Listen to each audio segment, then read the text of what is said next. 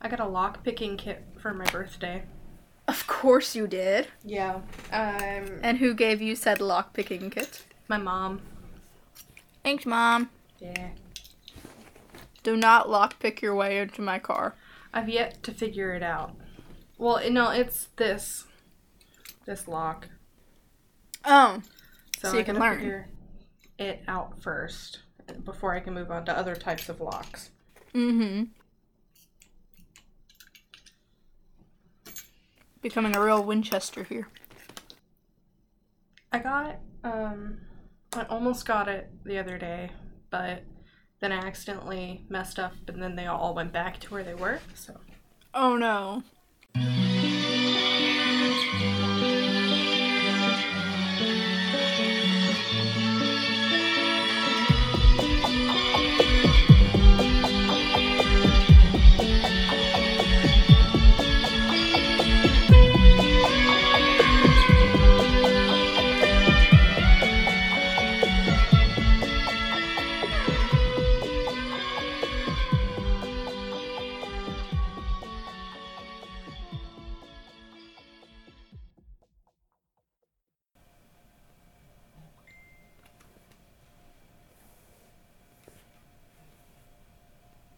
You're sending pictures.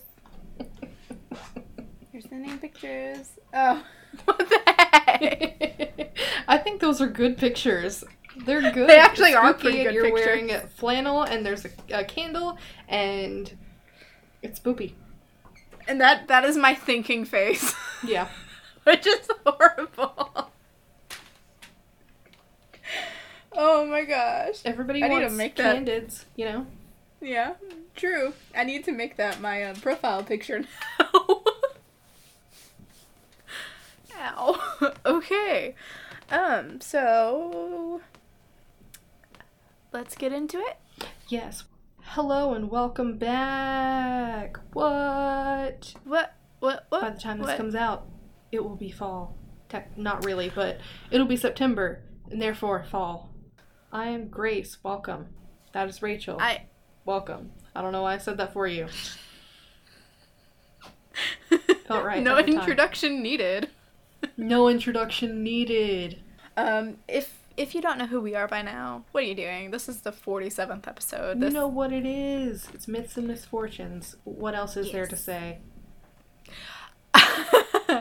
um, as I was typing the tags out yesterday, I almost typed in myths and mistakes. So many mistakes were made. I was like, dang, that would be a great, a great name. Myths and mistakes. What would that be? Blooper reels. Ah. Keep that. Yeah, myths and mistakes, blooper reels. Mhm. Okay. Where are we today, Rachel? I don't even know what we're doing. Okay, so this week we are in Dunedin, New Zealand. And for my history, my sources are terra.gov.nz and wikipedia.org. Also, I'm realizing I'm trying to like stay away from Wikipedia because that's not the most reputable source. Yeah. I'm. Mm, yeah. So, my main one was terra.gov.nz. It's supposed to be government. Did you say? Oh, I thought you said goat. I was like, what? yes, Terra Goat, New Zealand. Never know. Dunedin. Dunedin. Nope, okay. Dunedin, New Zealand was occupied by the Maori people within decades of their arrival to the island. So, you know, sometime around 1280, 1320. The people, of course, stayed close to the coast for food purposes, but gradually spread across the rest of the island, which was mainly marshland. So, not fun for farming. Mm. European contact was first made by sealers in roughly 1790. Then, around 1826, two major cities. I am going to do my best with the pronunciation of these two cities, which are Otipoti and Hukutai. I could not find anything. Oh. And I'm sure it exists. I just, I, I mean, sometimes. It, I'm not happens. experienced enough with Google. That happens. Yep. So, okay, these two um, major cities actually were abandoned due to measles outbreaks and population displacement from the Musket War. Oh. which was a war fought between the Maori people in order to gain territory from each other. So just like civil war.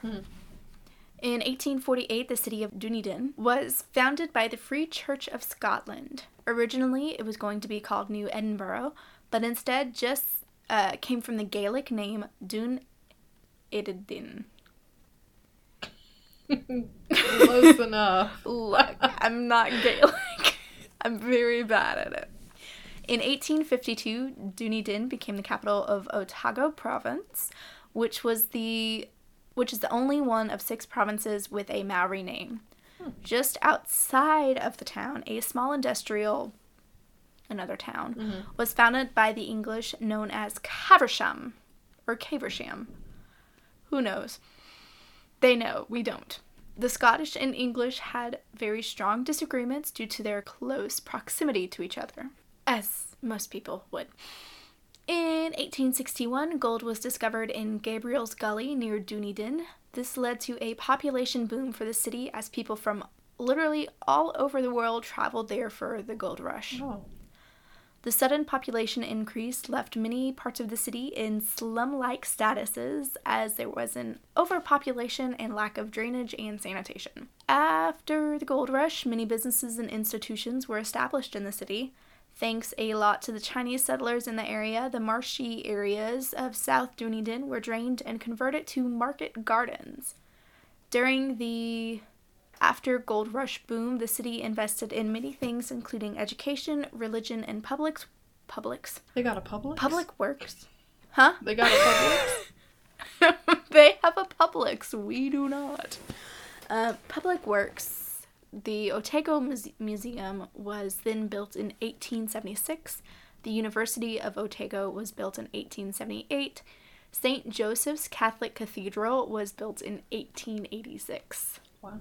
So this was all during the after gold rush boom. Hmm. Then, of course, as normal, a long depression began in 1873 and lasted until 1880, when the recession set in, and then about mid 1890s, the gold dredging boom began, and there was more prosperity. Yay! Prosperity is prosperous. Prosperity to all, maybe not all, but too many.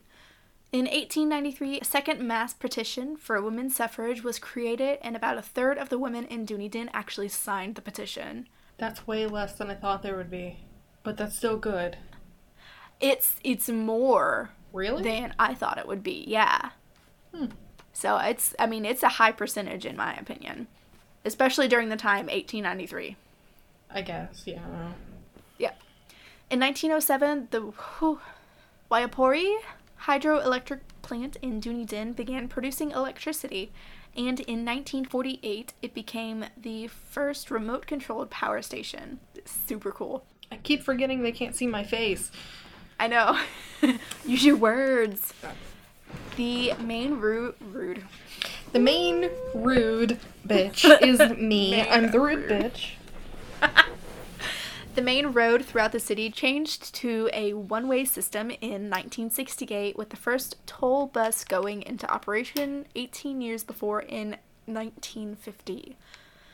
Then the first cell phones came in 1983, with texting being allowed in 1998, and the first computer arrived in 1963. That's so weird to think about.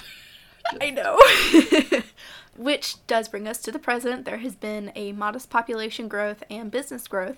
Today you can visit Larnach Castle, Oteo Peninsula, the railway stations, the Otago Museum, Dunedin Botanic Garden, and all of the beaches all over the island. Go do it, like now. As soon as, well, not now, as soon as the pandemic is over. well, if they are Dude, it- open and they are practic I mean, no, New Zealand's doing really, really well right now. Oh, are they? Yes. Okay, so go do it now. Just if you can't go to work after you fly, don't blame me. I think the last that they. Oh, nobody. I don't think anybody's accepting us yet. Nope. Nope. But Nope, in New Zealand, they can. I think they've only had a couple of cases recently. Good. Okay, well, if you can visit, go ahead, do it. Otherwise, be like the rest of us and wait. And if we have any New Zealand listeners, please send me pictures. Please, and please tell us the actual way to pronounce these names that I butchered. Yes. Please. Yeah, because she literally looked them up for a while and it did not help. Okay, what is your story Ah, yes. today? Today my story is um the Bain family murders, which people will have heard before. It's one of the most popular cases that people talk about when it comes to New Mhm. Zealand. And normally, you know, I don't like doing those, I know. but I find this one really interesting. And so I just like I couldn't pass it up. Good. My sources are Wikipedia. Didn't mm, didn't use that one that much. Medium a medium.com article by Titty T Tidy. TT. No, it's T I D D Y. Titty. TD. Smith. Don't giggle at their name. Uh, You did it. Funny. A noted article. Uh, it's noted.co.nz. Uh, article by Jonathan Couli- Coulinen, Coulinane and Kevin Sturgeon. And Murderpedia, which has a bunch of different uh, Sources, yeah. as you know. There were some others, but I did not want to include them. And I'll tell you later why. Um, okay. This was actually a lot longer than I intended. I just started researching and writing, and I got to a point where I looked down and saw I had nine pages. Eight pages. Oh, I thought it was eight pages. It is now. Um, Oh, okay. So I shortened it to eight. Okay. There's still quite a bit that I wish I could have included, but But but it, it would have lasted a long time. There's also a podcast that I want to listen to and I suggest other people listen to called Black Hands uh, Mass Family Murder that is supposed to be really good and I obviously like I said I didn't have time to listen to it and What it's all it? about that case. okay, I have saved that so I can listen to it when I get a chance. Okay. Robin Irving Bain and Margaret Arawa Cullen were married in 1969 in Dunedin, New Zealand. They had four children David, Arawa, Laniet, and Stephen. Robin worked as a missionary teacher in Papua New Guinea from 1974 to 1988 before moving back to Dunedin. Three years after they returned to New Zealand, Robin became a principal of nearby Taieri Beach School.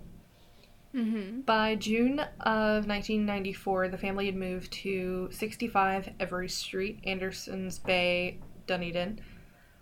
Robin and Margaret had separated at this point, and Robin no longer slept in the house. Instead, he slept in the back of his van, which was usually parked at the school. and three nights a week, he actually slept in the schoolhouse itself. But on the weekends, he would head home where he slept in a caravan in the back garden, which is like a lot of people's goals these days to live in like a Tiny houses in the garden. Oh, in the van. Yeah. the oldest of their children, David, was studying music and classics at Otago University and had a part time job delivering the morning newspaper. Arawa was attending a teacher's training college, and Stephen was in high school. Linnea had a part time job in Dunedin and lived away from home, but came home the weekend of June 19th to attend a family meeting. On the morning of June 20th, 1994, David Bain called 111, which is the New Zealand version of 911, 911. at 7:09 a.m. and told the operator, "They're all dead. They're all dead." Oh no. When the police arrived, they found 5 of the 6 Bain family had been shot to death. Mm. Robin was 58, Margaret was 50, Aro was 9, Linnea was 18, and Stephen was 14. Mm. The most violent death seemed to be Stephen, who was partially strangled as well as shot. A message was found typed on a computer that said, Sorry, you're the only one who deserved to stay, seemingly suggesting that Robin had murdered the family and killed himself, leaving David behind. I now know the story. Yes. Now you know the story. Okay. Initially, police worked under the impression that Robin had killed his family, leaving behind his eldest son. But that didn't last very long, and just four days later, David, who was 22 at the time, was arrested and charged on with five counts of murder. Mm-hmm. Interestingly, there was more than one trial in this case. David Bain's first trial lasted three weeks in May of 1995.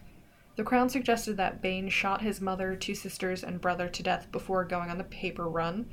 And on his return, he waited for his father to come in from the caravan, go into the lounge to pray, and then shot him from behind the computer alcove curtain. And then he Mhm. typed the message on the computer, arranged the scene to look like a suicide, and called 911. Called 111. and Called emergency services. called emergency services. Yep. David said that that's not what happened. His story was that he woke up at his usual time, put on his running shoes and his yellow newspaper bag, and went on his paper run with the dog. He arrived back around 6:42, 6:43 a.m., coming through the front door and went to his room, all without turning on the lights. He took the look on your face. I can't do that. I can't either. Something's gonna come chasing after me. But to be fair, we also don't have all of the lights off. We Yeah. never have all of the lights off. We have yeah, at least and you one. turn at least one on. Yeah. yeah, we always have at least one or two on because my mom works nights. So anyway, he took off the newspaper bag and his shoes in his room and went downstairs to the bathroom to wash his hands, which were covered in ink from the newsprint. Yeah. He put some of his clothes in the washing machine, including the sweatshirt he wore on his paper run the past week. He went back upstairs to his room and turned on the light. And this is when he says he noticed bullets in a trigger lock from his rifle on the floor of his bedroom. He went to his mother's room, finding her dead, then ran to the other rooms where he found his other siblings, including Linnea gurgling. Mm. Yeah, and found his father dead in the lounge as well. And then he called emergency services in distress. Basically, his story is that while he was on his paper route, Robin, the father, killed the f- other family members, typed the message, and shot himself. The main motive put forward by the Crown was that if David did it, like they say, was that he was set to inherit money that the parents had set aside for a new house. Mm-hmm. But if David didn't do it, then why would Robin?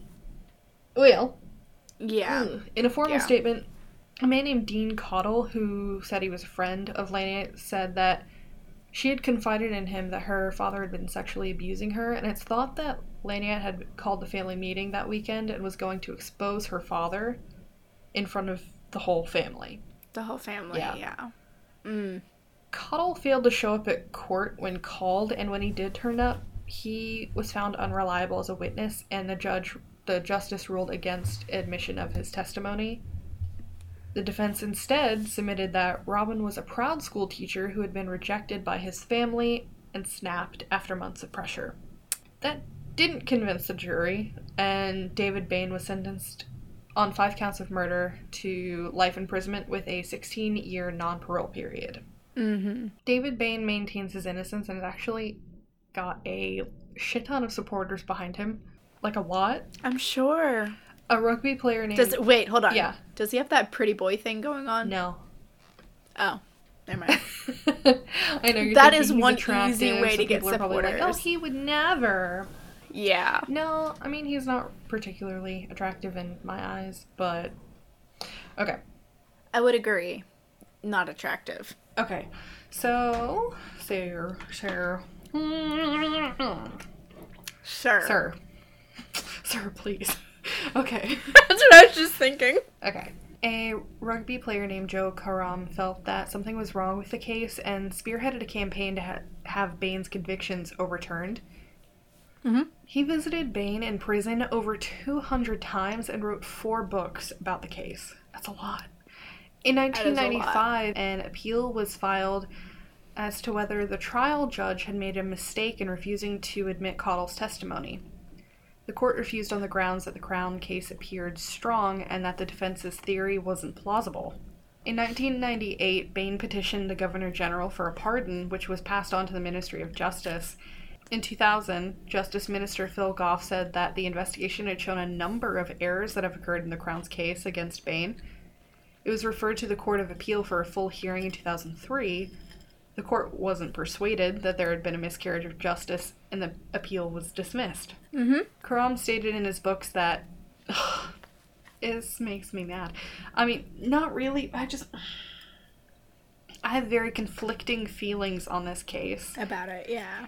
So Karam stated in his books that David's innocence is the only possible conclusion and that he was totally innocent. But We'll get into it, yeah.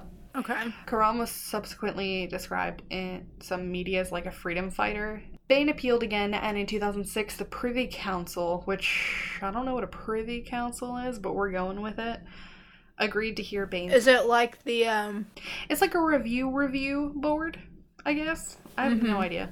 a body of advisors or private counselors appointed by a sovereign or a governor general? That was real clear. So, yeah, super clear, right? No, uh, it's fine. So the Privy Council, Council, the Privy Council, Council. agreed to hear Bain's appeal on May tenth, two thousand seven. The council overturned his convictions pending a retrial. Nine of the like biggest, most important items were reviewed by the Privy Council, and they are as follows: one, Mhm. Robin Bain's mental state. The jury wasn't told Mm. that Robin Bain was apparently kind of disturbed. Yep. Uh, he had reportedly hit a student at the school where he was the principal and had published brutal and sadistic children's stories in the school newsletter, one of which involved a serial murder of members of the family. That's sketchy. Yeah, also, like, foreshadowing. Come on. A little, yeah. All right. A little bit. Two was motive. Like I said before, Lania had apparently told a friend just before the killings that she was planning on confronting her parents about her father sexually abusing her, and this had been previously ruled admissible, like I said. But since then, two other people had apparently come forward stating that she had also told them about the sexual abuse, and another two had given support- supporting statements. Three, bloody sock prints. Mm-hmm. So, the prints from a right sock soaked in blood were detected using luminol in Margaret's room. They all seem to be from the same foot, measuring at around 280 millimeters in length. These were apparently in places where it was thought Robin wouldn't have gone under the Crown's theory of events. In Okay. the previous trial, the evidence was suggested to be David's. However, the jury wasn't told that Robin's feet were 270 millimeters in length, and measurements showed that David's th- feet were 300 millimeters in length. Oh, so not David's. Probably not. Mm. Unless he squeezed his foot Unless he squeezed his feet very, very shoe small. and then put a sock. yeah. Yeah. For the time the computer was switched on, Mm-hmm. the jury was told and later reminded by a judge that the computer was turned on at precisely 6:44 p.m. just after David had returned home, but the exact time wasn't precisely recorded and honestly could have been turned on as early as 6:39. Yeah. So like right before he came. Right. So like his entire family could have died just right before then. He could have literally just shot himself or the father could have literally just shot himself. And then there's the time that David returned home. Someone was seen passing a motorist entering the gate at 65 Every Street at 6:45 a.m. The reliability of the time was doubted by the jury because they weren't told that the police had checked the car's clock. They also weren't told that there was a second statement made by the motorist that the person she saw had a, a yellow bag over their shoulder. Um. There was also these pair of glasses that, in like the grand scheme of things, don't really shed a lot of Oh yeah, yeah, yeah. light remember on like this. who actually committed the murders, but they shed a little bit of doubt on. You'll see. So, the gla- there were a pair of glasses that were found in David's room, which had the left lens missing. That lens Mhm. was found in Stephen's room on the floor. The jury Under heard conflicting statements on who the glasses really belonged to. An optometrist gave a statement that the glasses belonged to David himself, which was in opposition to the statement that David made suggesting they were his mother's. And in a cross examination, David did not come off as super credible. But the Yeah. optometrist actually changed his mind shortly before testifying and believed that his statement had been changed to say the glasses actually belonged to the mother. Wait. he believed that he actually believed they belonged to the mother, or his statement was changed. He he, he that he actually changed his statement to say that the Okay. glasses belonged to the mother. Okay. But his statement wasn't changed. So they gave the original statement that he believed they belonged to Uh. David. So the jury never Gotcha. heard that in his professional opinion they actually belonged to David's mother. Gotcha. So it doesn't necessarily matter who the glasses belong to. It was just made used to make him look David look less credible Mm-hmm. and the next point explains why. The left hand lens of the glasses were found in his room. That isn't up for debate. But during the original trial, Detective Weir, Ware, I don't know, Where? testified that the glasses were found in the open on the floor, which was consistent with the Crown's case that it was dislodged during a struggle with Stephen. However, Mhm. it's now accepted that the lens was found under a skateboard or a skate boot under a jacket and was covered in dust, which also may have misled the jury into thinking that because the glasses were in David's room and the lens in Steven's, David had to be part of his death. Yeah. Yeah, when realistically they could have just been brothers wrestling over something and Exactly, and like got- they could have been one of them could have been using the glasses for something. It broke. He just took it with him. Didn't think about it. Left them there. yeah. I mean, especially if it's not like uh, I need these glasses to see.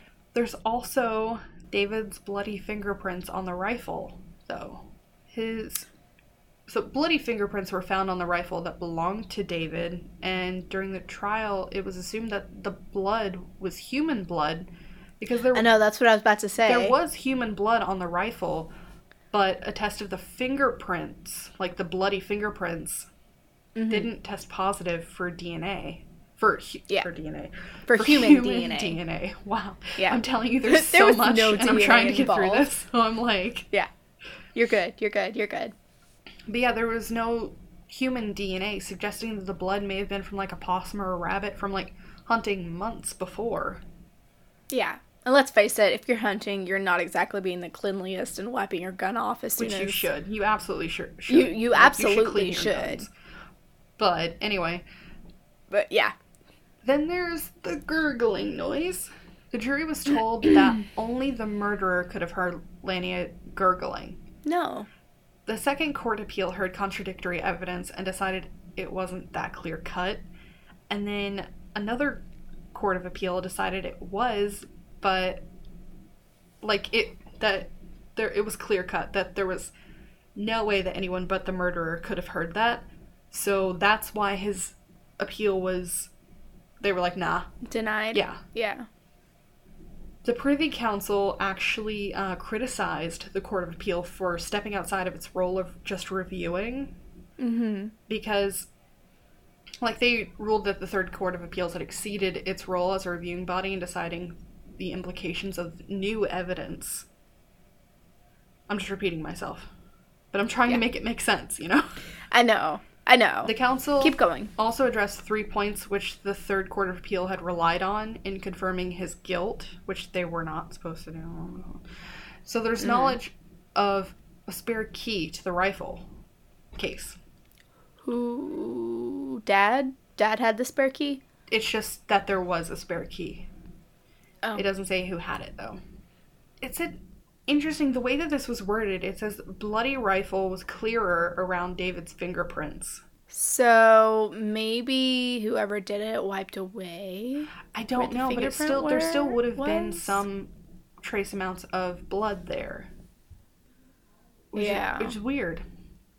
And then there was a spare a spare magazine standing upright. So while the Privy Council said that it should have been decided by a jury and not an appeals court, the Privy Council also felt they didn't need to consider some of the fairly damning evidence, or maybe it was the appeals court. I don't know.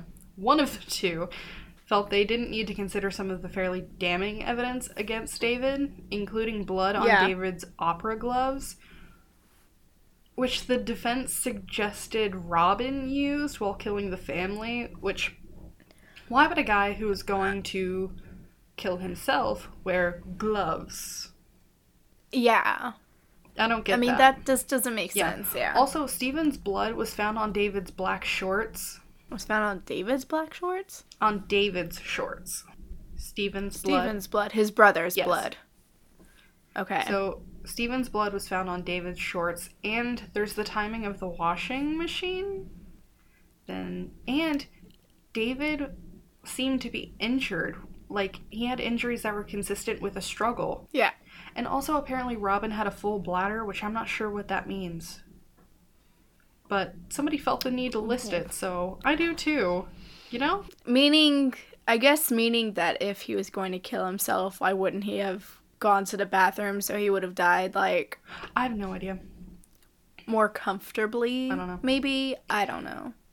Although the Privy Council said Bain should be kept in custody, he was released on bail in May of 2007.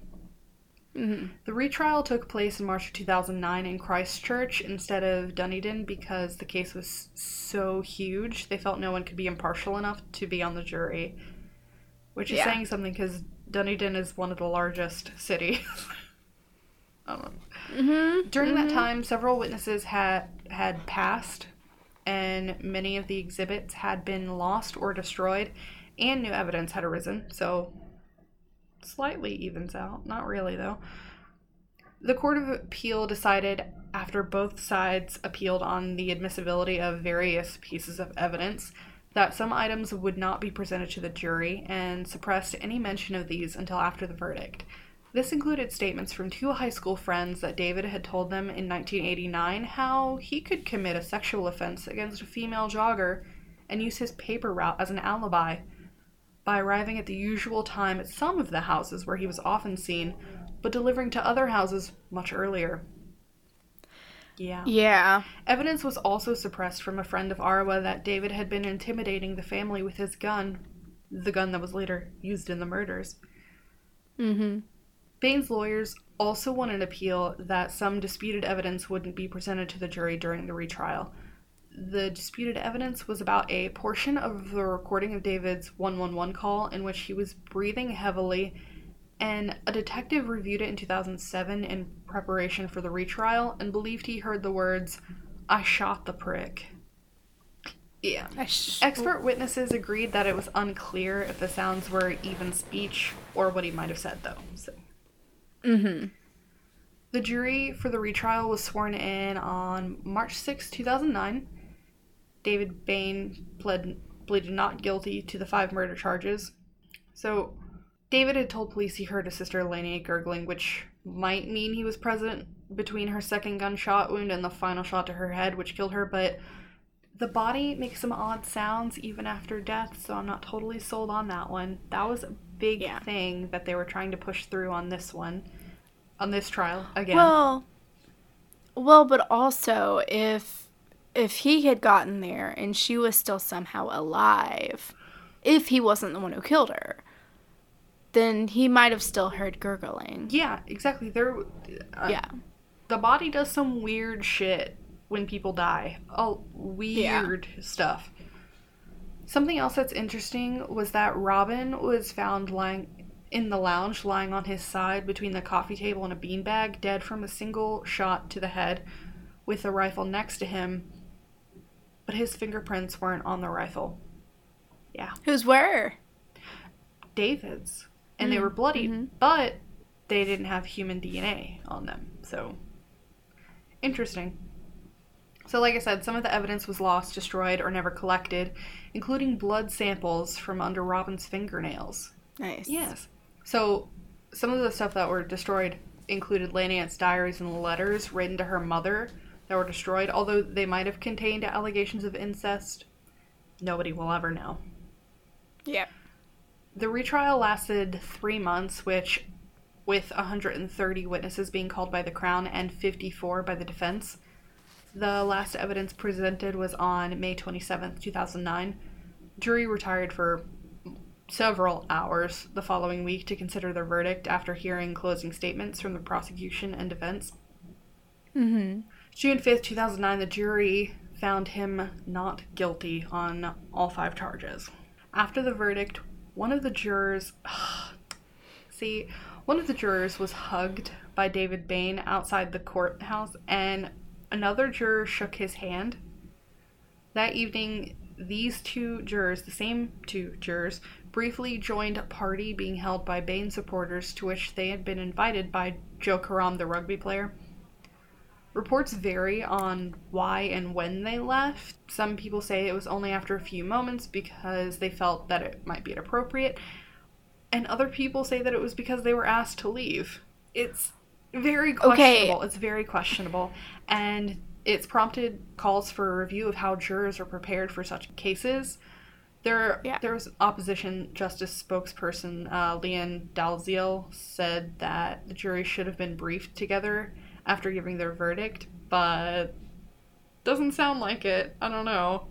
I feel like that whole thing could have just been handled slightly differently. Slightly different, yeah. Because you really don't want any sort of bias in that. Yeah. A journalist. And it sounds like there was some bias.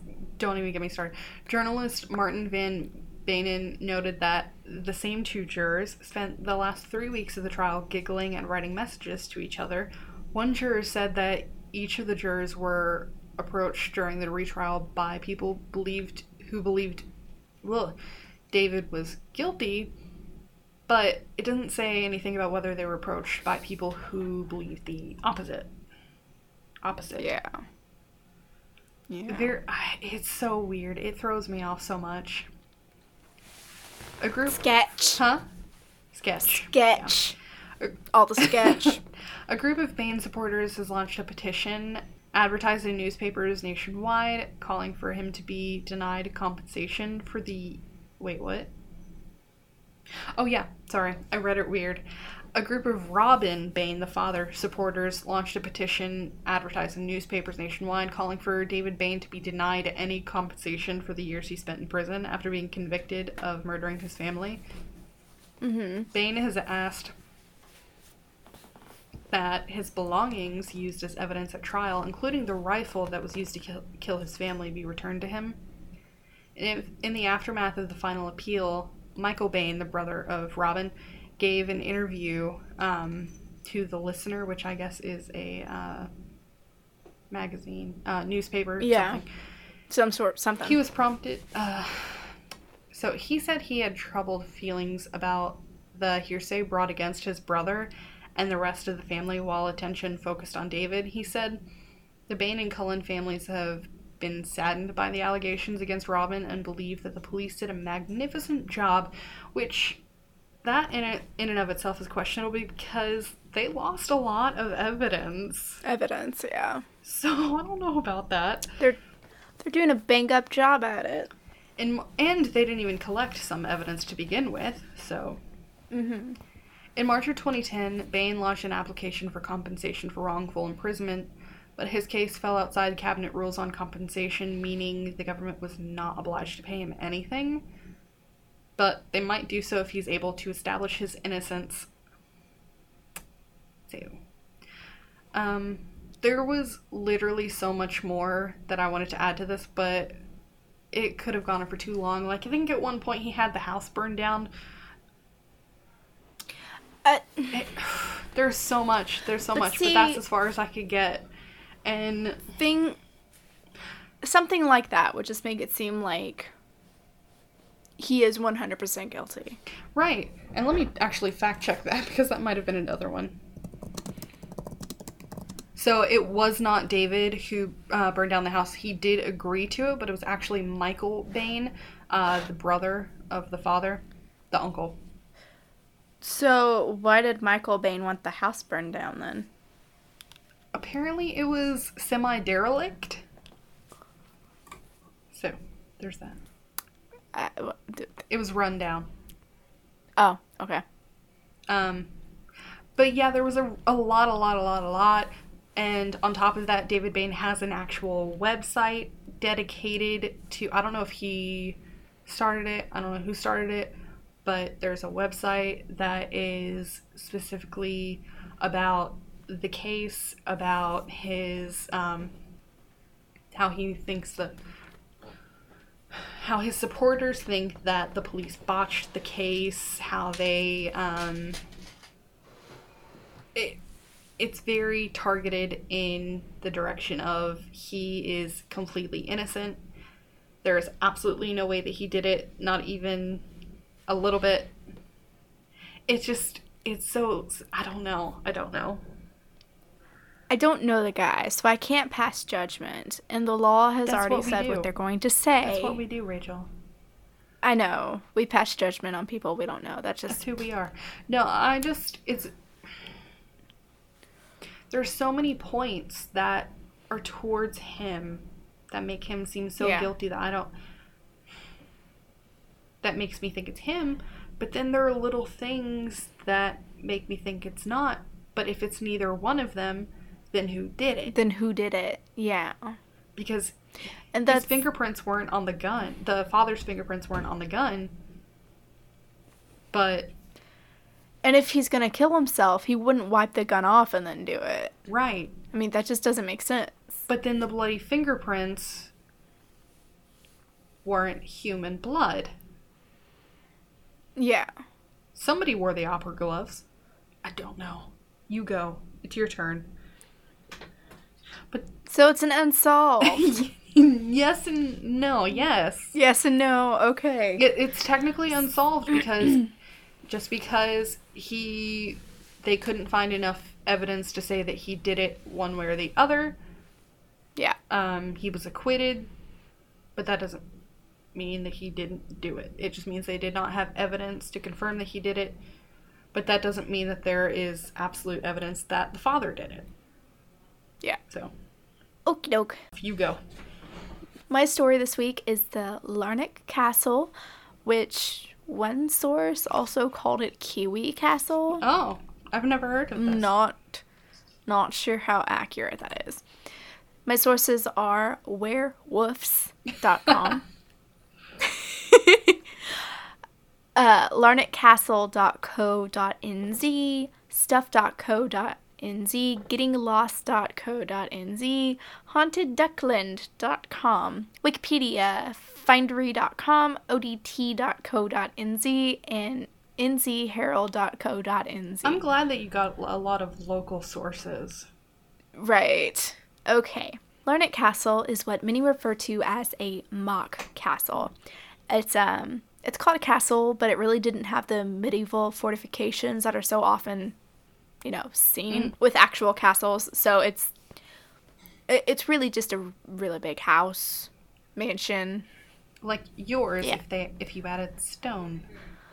Like, well, no, like mine if we added stone in about 10 bedrooms. Oh, yeah. So a, a, fancy um, stone so a fancy mansion, yes. Uh, ba-da-ba-da. The land that the castle was built on was purchased by William James Mundy Larnach in 1870. Once cleared and leveled, the construction began in 1871, and it took roughly 200 workers to build the house. I thought you were gonna say it took 200 years to build. Uh, and it took gonna get shocked. 200 years shocked. For a shocked. completed a completed mansion. Yes.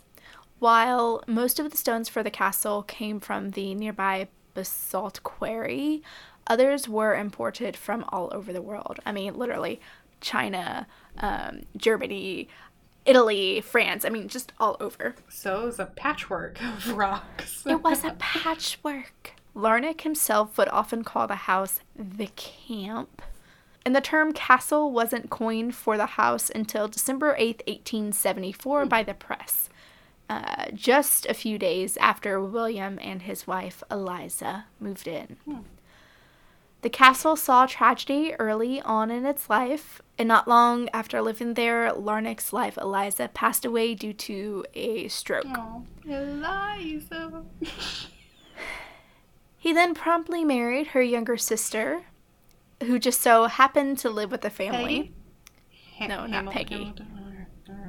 No, no, her name was Mary. um, who just so happened to live with the family during the time and was very, very beautiful. She, however, also passed away five years later because of blood poisoning. Oh, damn. Yeah, he's not having the greatest of luck. At this point, he's 57 years old and then meets and marries 35 year old Constance. Gotta love a Constance. Constance. And you know, just a cool 22 years between the two of them. Oh. He's 57, she's 35. Oh, okay. Uh, I mean, Five. mm, yeah. I've heard worse. Five years later, in eight. There have been worse.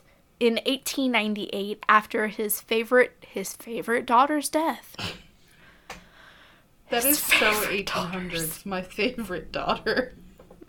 My favorite daughter has passed away. Ignore the fact that I have like eight other children. My favorite daughter passed away. And finding out that his wife and son were having an affair. Oh, yeah. Oh. Larnach unfortunately lost his life to suicide in October oh. of 1898. After some legal battles, the Larnach family finally sold the house in 1906. It then changed ownership several times. It was used as a lunatic asylum, a soldier's hospital, and a nun's retreat until the summer of 1967. Barry and Margaret Barker took a vacation to New Zealand and stumbled upon the castle in a state of disrepair. The two had known nothing about it when they made an offer to the owner while talking on the front porch. They were the only potential buyers who were able to come up with a deposit on it, and they got it. They then moved in on March 3rd, 1967. Ugh, the dream.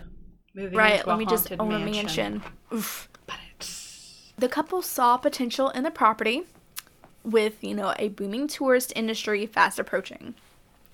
However, they did not anticipate customers showing up quite as quickly as they did. customer. Uh, customers. Did they make it into? Did I miss something? It's a it's a castle. Yeah. People like to visit castles. Okay, I just didn't know if they had turned it into a hotel, if they had like made a shop to just like visit. At this at this point, no. Okay. At this point, no. People just showed up on their front door. Damn. Hey, we heard you got the only castle in New Zealand. We'd like to come check it out. Sounds about right. Yeah. Of course, you know, later on there is another castle, but at the time, Uh, of course. this was the only castle. Yep. Uh, as the building was empty and in a state of disrepair, the first few customers were not completely enamored with it. of course. uh, After. if it was us, we'd be like, wow. Yeah, we'd be like, oh my god, it's so beautiful. It's so old. After many repairs, including a new floor in the kitchen because it was non existent at the time of purchase, as well as plumbing and electrical repairs, and they installed a garden along the outside, like a very beautiful garden. Oh. Finally, the place was more ready for customers, and they came. Larnach Castle receives roughly 120,000 guests per Oh. year and is open 365 Oh days. no. Literally every day of the year. Break. In 1994, fast Do forwarding slightly, work a day in your life. valid. In 1994, a play called Larnach Castle of Lies was being performed by Dunedin's Fortune Theatre in the ballroom of the castle. Over a hundred guests sat in the ballroom while the performers did the play, and, you know, a storm just so happened to start brewing outside. Mm. Suddenly, doors began opening and closing all on their own, and at one point during the play, just as the actor who was playing Larnach shot himself, there was a blinding light all over the room. Margaret Barker assured the questioning guests that this was a theatrical trick. However, when the stage manager of the production was questioned, they informed her that this was not an effect, Oh, and it must it must have been lightning. must have been. Sure. Many believe that this occurrence was William Larnach making it known that he did not enjoy the play.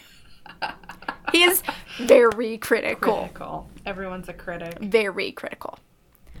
Other reports of ghostly happenings are that of touching and pushing by the spirits. One guest and his wife were standing in the music room when they felt something come and stand between them. Suddenly, the two were just pushed apart. Leave room for Jesus. This- Yeah. Uh, the two stood their ground, although slightly confused about what happened. But then they were pushed again. Finally, wife got smart and decided to walk off and just stand in a different spot Alright. just to see what would happen. And again, they were both pushed. Okay. The same couple then went into another room and they said that it felt like something was literally suffocating them because they could not breathe. Don't like that. Nope. Another family also visited the castle to celebrate their daughter's 13th birthday. Yeah. Super cute. When they were settling in for the night, they heard this is the weirdest thing. They heard a ball being rolled up to their bedroom door. Okay. Yeah. This went on for a little while before the ball finally rolled down the stairs audibly. Initially, the family didn't check. That is until it rolled down the oh. stairs because they thought a child had fallen down the stairs. Yeah, that's fair. And that's when they were like, oh shit, we gotta go make sure that this kid is okay. But there was no one there. Mm. When they told employees of what happened the following morning, they were told that other guests have experienced this the noises of children playing, and they believed it was possible that the children ghost just wanted to play with a 13 year old who was in the room. So, uh, kind of, But where did the kid ghost come from? I don't know. Okay. Nothing told me. The only thing I can think of is Larnach's Spirits. children. Oh, well, I was gonna say like spirits attracting other spirits. I guess. If there's a portal, maybe, maybe. Yeah, that's one thing I actually did forget to mention is that after everything was all set up and running in the castle, they turned it into a sort of kind of like bed and breakfast type thing of course. where if you pay it's 260 Oh, it's still open. whatever the currency is there. Yeah, it's still open. Oh, You can pay 260 for lack of a better words cuz I don't know what it is dollars, whatever the currency hmm. is. You can pay that for one night. And you get to stay in a room in the castle and you get a dinner and you get to hear all the stories and it just sounds super cool. So I want to do it. But basically that's what they did for their daughter's 13th birthday and I'm super jealous. On to another bullet point, so I'm not jealous of a 13 year old the rest of my life. It is said that the ballroom is a hot spot for activity. How- Apparently, sometimes Sorry, the how much did you say it costed per night? 260, whatever the currency is there. At least that's what the website that I That is used. 175 US dar- dollars Let's go. after all this, you know. After this, yes. Apparently, sometimes the door will not open if you try to go into the ballroom. Like you can just push and push and push on the door and it will not open. That uh, that's such a common thing with ghosts. I don't get it. Eh, no, you can't come in here. This is my room. That makes a bit more sense. Which, which, the ballroom was a gift to William Larnach's daughter, the one who passed away, his favorite daughter. His favorite daughter. It's okay. the castle has been featured as a location for filming movies such as Hanlon and the intro scenes of Shaker Run. I don't know what either one of I don't those know are. those are. I don't either. It has also been featured on shows such as Ghost Hunt, Spookers, and Ghost Hunters International. Ooh. Yes. Which Did you watch an episode? I used Ghost Hunt. I did. Yay. I used Ghost Hunt and Ghost Hunters International. I forgot to mention those in my sources, but I was gonna get to it anyway. I knew you said you were watching something. I just didn't. Yeah. Two things. According to Ghost Hunt, which was um, season one, episode one from 2006, there have been 26 reported sightings in the castle. Wow. That's not a lot, but also this was 2006. Also, way more than I got. So Yes. During um, an interview with Sophie Barker, who is the manager of the castle since her mother's retirement, she admitted that whenever she was asked what it is like to live in a castle, she would always say, cold and scary. cold and scary. Yes, cold, and Cold scary. scary. She even admitted to having an experience. She could not. sh- She says yes, it was an experience, but also that she's mm, could also not be an experience. So she was in the castle during the witching hour on the telephone when she felt a presence come into the room. Of course, at the time, she thought that this was just her brother coming home. However, when she turned around, no one was there. Oh, I don't like that. Yeah.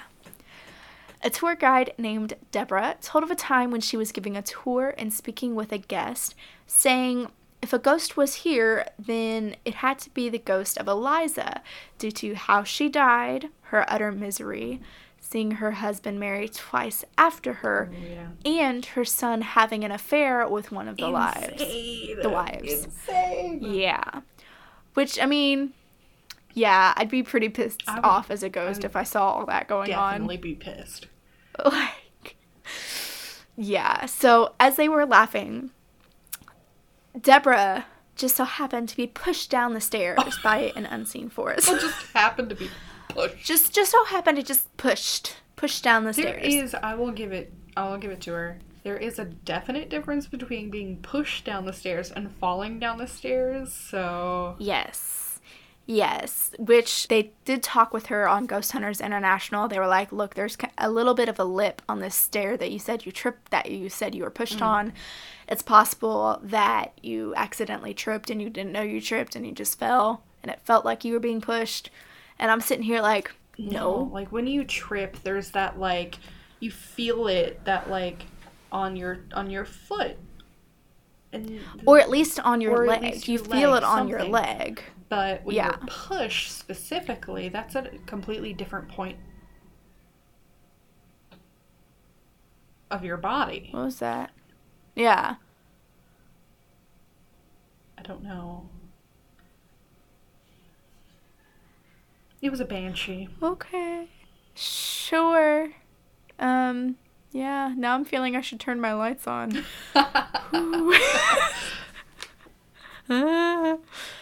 okay, so she suffered a bloody nose, some pretty bruised up, bloodied knees, but luckily she walked away unscathed other than that.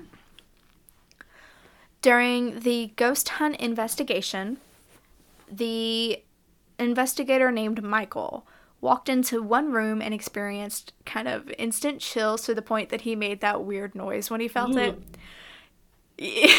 well, kind of. His was a little bit louder. His was like, ah! Oh. ah. Afterwards, he said that it felt like a wind was swirling around Oh. him. So, like he was in the center of a tornado. Then, another investigator heard a door shut behind her as she was leaving Eliza's room. Kind of sketch, but Yeah. also, yeah. They also found some handprints on the outside of a window in Larnach's bedroom. Like. This was peculiar because this room is on the second floor with a considerable drop if you accidentally fell off the Does roof. the window open? it was in a place that would not be easy to reach. Oh. Yeah, like even if it did open. Michael, right after that weird spine tingling chill, took a photo of an empty doorway, and upon review later on, they found a dark silhouette of a person standing there. Spooky. super sp- it actually kind of looked like um stereotypical like monk garb oh. like silhouetted like bald Yeah. head he had the the hood and the it looked like stereotypical monk garb Huh. which they did say that it was a nun retreat so Oh yeah, they did, didn't they? Yeah. I was like, where, maybe where would a monk? maybe the investigators however compared this figure to be larnach himself Mm. Then in Ghost Hunters International, they interviewed a night worker who had a similar experience to Deborah. As he was locking up one night, he had turned all of the lights out, closed all the doors, and turned to walk down the stairs when he felt someone push him. Hmm? As he reached the bottom of the stairs and he turned back around, he saw uh, that last door that he had just closed mysteriously just open. Oh no, no. Yep. I would hate that. Sometimes during a private dinner at night in the Larnach Library, hosts can often smell extremely strong cigar smoke and port, which The investigative team did debunk by taking a hair dryer to the tables, which released smells similar to that of port, wine, and cigars. They really need to clean their tables. They really need to clean their tables. But also something like that, if if it's, it, it will permeate the wood.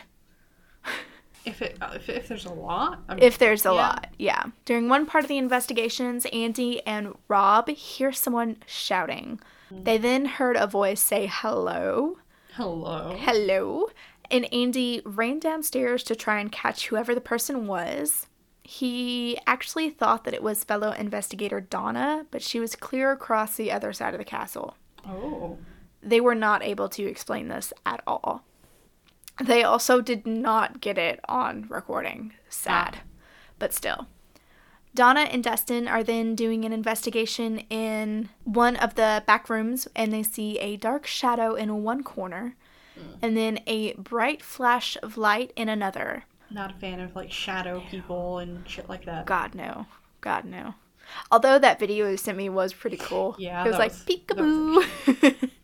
when Dustin decided to confront the figure, the black mass then ducked behind something, which we can't see this, but they're describing it as it's happening to them. Yeah.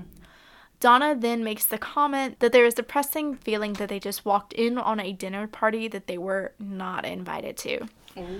The two then heard rattling in the corner of the room, which. Oh, I didn't make the connection. The back room is the ballroom. Uh, okay. Uh, okay, back room, ballroom. Yep.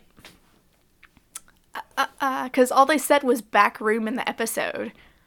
The two then heard rattling in the corner of the room, and when they went to investigate, they found a stack of plates. They hmm. started trying to debunk everything that they heard. You know, they tried jumping up and down, they tried walking past it, they tried doing the really quick whoop and hmm. moving it. Nothing made them rattle the way that they heard, unless hmm. someone was physically picking them up and moving them and shifting and playing with them. I do like shows where they try to like recreate the Debunk. things, yeah, to see if they happen again. I do Yeah. like that. Yep. That is one of the reasons why I really enjoyed Ghost Hunters growing up because they did. They tried to debunk everything. And so many episodes were like, yeah, we debunked everything. This place isn't haunted. I mean, it happens. Okay. As Barry and Brian, uh, two of the investigators from Ghost Hunters, are heading uh, to the ballroom to set up some more cameras after the whole plate incident, mm.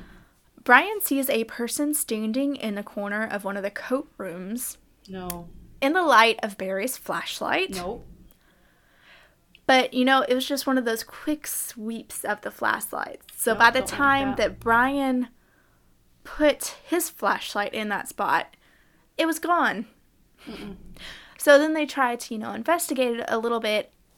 And when they turn around to look at the other rooms, Barry then sees then sees someone standing in another smaller coat room. No.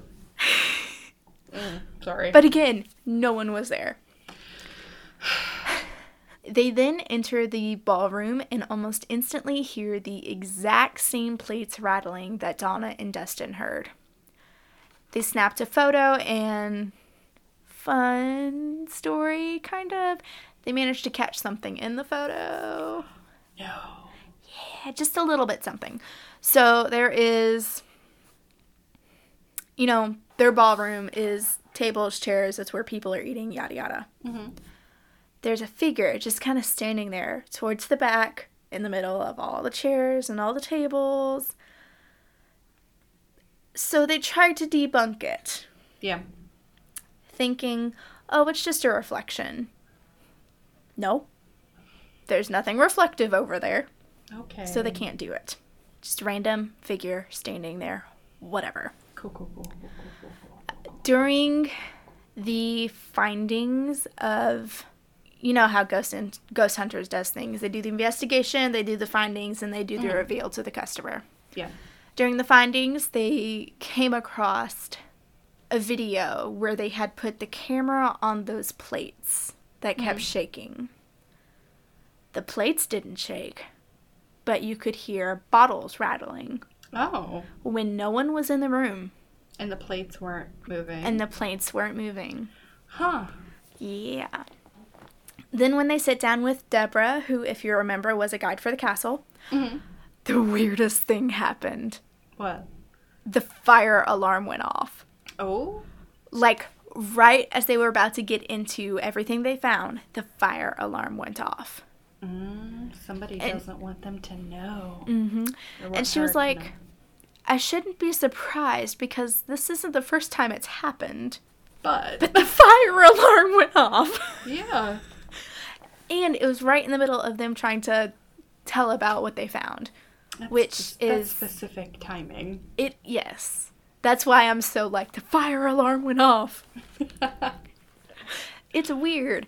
Even the firefighter who came, he was like, yeah, the fire alarm shouldn't have gone off. It, nothing caused it. Hmm. Do they have a? Oh. what hap- what it is is a lot of their fire alarms are the types where you have to break the glass and pull the Oh. lever. So of course, no glass is broken, no lever is oh. pulled. Oh. Yeah. Interesting. When they get back inside, the team shows Deborah an image that they took with their IR camera in the ballroom. In this image, they point out that they know where every single person is of their team in the ballroom. You know, this person's standing here, this person's here, yada yada. Then Deborah points out, as she's looking at this picture with them, that there's a man who's looking back at them from the corner. He's in the complete opposite corner of all the investigators. And she's like, Who's that man? And they're like, Exactly. Nope. Nope. Nope. Nope. No. so, no. but this this whole thing kind of made her believe that she was it kind of verified to her that things were going on because she she Yeah. wasn't actually a full believer Yeah, but it gave that- her a little that, like, something you know, like you know something odd's going on, but to Yeah. have somebody give you like almost like hard evidence. Yes. Yeah.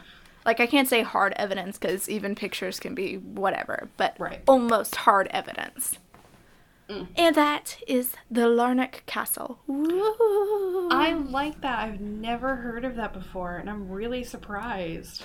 I haven't either, and now I definitely have to go and stay in the Larnach Yes. Castle. So, um, first chance Except we can like- to get out of the wanna- U.S. I don't want to wake up and see some shadow figure in the corner, though. But see, most of the activity is happening around the ballrooms. So I feel like actually in the rooms that we would be staying, it would be safe.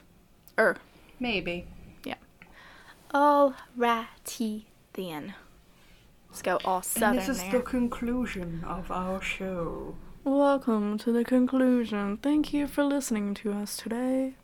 You can follow us on Instagram, Facebook, and YouTube at Myths and Misfortunes. Or Twitter at Myths Misfortune. Or you can search for us using our full name, Myths and Misfortunes. We do pop up, pop up, pop up. Pop up, pop up, pop up. We do pop up. up. Also, please, please, please send us an email to mythsandmisfortunes at gmail.com. We would love to do some listener stories of some Yes. sort. I know will we are, yes, we are going to start compiling them from people we may or may not know because we really want to do listener stories. Yeah. Um, also, check out our website, mythsandmisfortunes.com. We're going to start working on that very soon to see what all we can do to spice it up. Yes. Um, our theme music was composed by McKean Fulbright, and our art was created by Heather Marie Atkins. Their websites can be found in the description below. As per usual, I will remind you rate, review, subscribe. As per usual, rate, usual. review, subscribe. subscribe. All right. Thanks so much for listening, guys. As per usual, goodbye. Bye-bye. Bye.